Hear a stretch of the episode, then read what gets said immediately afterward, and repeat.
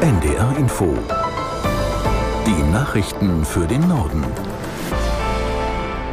Um 9.30 Uhr mit Claudia Drews. Auch heute sind in den niedersächsischen Hochwassergebieten wieder viele Helfer im Einsatz. Zahlreiche Deiche sind durch den anhaltenden Regen mittlerweile durchgeweicht. In der Nacht wurden beispielsweise in Langlingen im Kreis Celle 120 Menschen vor Überschwemmungen in Sicherheit gebracht. Der Landesbranddirektor Niedersachsens Rohrberg hat auf NDR Info die gute Zusammenarbeit der Einsatzkräfte betont. Sowohl die Feuerwehren als auch die Städte, Gemeinden, Landkreise und das Land, alle haben aus den vergangenen Hochwassern gelernt, ihre Schlussfolgerungen gezogen, stark investiert ähm, und nicht nur in Technik, sondern auch in Konzepte. Und die Zusammenarbeit wurde intensiv ausgebaut dabei. Und nur so ist es möglich, auch tatsächlich Einsatzerfolge in der Art und Weise zu erzielen, wie wir sie hier aber auch sehen. Denn diese ganzen Investitionen, die zahlen sich im Moment aus. Der Landesbranddirektor Niedersachsen Rohrberg auf NDR Info. Russland hat die schwersten Luftangriffe seit langem auf die Ukraine durchgeführt. Nach Angaben der ukrainischen Behörden wurden landesweit mindestens sechs Menschen getötet und mehr als 30 weitere verletzt. Ein Sprecher der Luftwaffe erklärte, man habe seit langem nicht mehr so viele feindliche Geschosse auf den Monitoren gesehen. Russland habe Kinschall-Hyperschallraketen, ballistische Raketen des Typs S-300, verschiedene Marschflugkörper und weitreichende Drohnen eingesetzt. Zudem seien etwa 18 strategische Bomber der russischen Luftwaffe im Einsatz gewesen. Ziele waren unter anderem die Hauptstadt Kiew, Kharkiv im Osten und Lviv im Westen des Landes. Einschläge und Schäden wurden aber auch aus anderen Städten und Regionen gemeldet. Donald Trump darf auch im US-Bundesstaat Maine nicht an den Vorwahlen zur Präsidentschaft teilnehmen.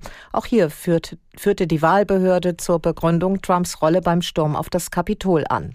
Aus der NDR Nachrichtenredaktion Konstanze Semidey.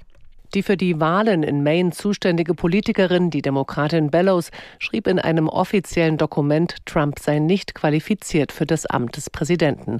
Er habe einen Aufstand angezettelt, als er bei der Wahl 2020 zunächst falsche Behauptungen über Betrug verbreitet und dann seine Anhänger aufgefordert habe, zum Kapitol zu marschieren. Maine ist nach Colorado der zweite Bundesstaat, der Donald Trump wegen seiner Rolle bei dem Angriff auf das Kapitol am 6. Januar 2021 ausschließt. CDU-Chef Merz will einen weiteren Machtkampf um die Kanzlerkandidatur in der Union verhindern. Er sei sich mit dem CSU-Vorsitzenden Söder einig, es nicht so machen zu wollen wie vor der Bundestagswahl 2021, sagte Merz. Damals war es zum parteiinternen Duell zwischen Söder und dem damaligen NRW-Ministerpräsidenten Laschet gekommen.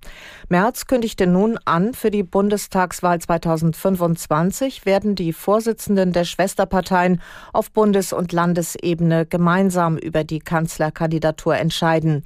Wann die Union die sogenannte K-Frage klären wird, ist unklar. Söder würde gerne die Landtagswahlen in Thüringen, Sachsen und Brandenburg im September abwarten. Merz kann sich eine Entscheidung auch schon früher vorstellen. Zwei deutsche Unternehmen haben es in die Liste der weltweit 100 teuersten börsennotierten Konzerne geschafft. Berechnungen der Wirtschaftsprüfer von Ernst Young zufolge landete Siemens auf Rang 88 und der Softwarehersteller SAP auf Platz 61. Vor einem Jahr war kein deutscher Konzern in den Top 100 vertreten. An der Spitze der Unternehmensliste liegt weiter der Tech-Konzern Apple mit einem Börsenwert von mehr als drei Billionen US-Dollar. Dahinter folgen Microsoft und die saudi-arabische Erdölfördergesellschaft Saudi Aramco. UN-Generalsekretär Guterres hat für, die 2004, hat für 2024 die Menschen zu mehr Zusammenhalt aufgerufen. In seiner Neujahrsansprache verwies Guterres auf ungelöste kriegerische Konflikte, viel Gewalt an Zivilisten und zunehmende Wetterextreme. Aus New York Charlotte Voss.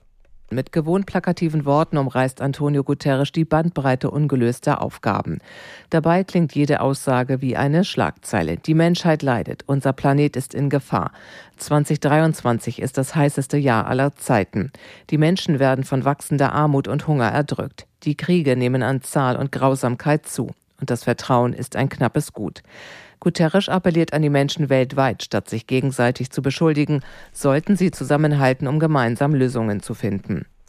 Im Konflikt um die guayanische Region Essequibo hat Venezuela ein groß angelegtes Militärmanöver angekündigt.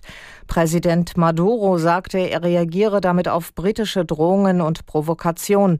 Aus Mexiko-Stadt Christina Femöbus.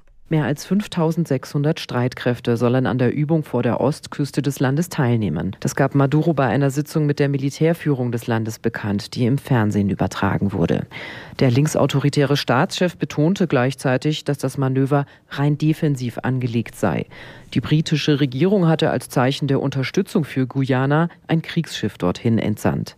Das südamerikanische Land an der Atlantikküste gehört zum Commonwealth. Hintergrund ist ein Streit zwischen Venezuela und Guyana um die Grenzregion Essequibo.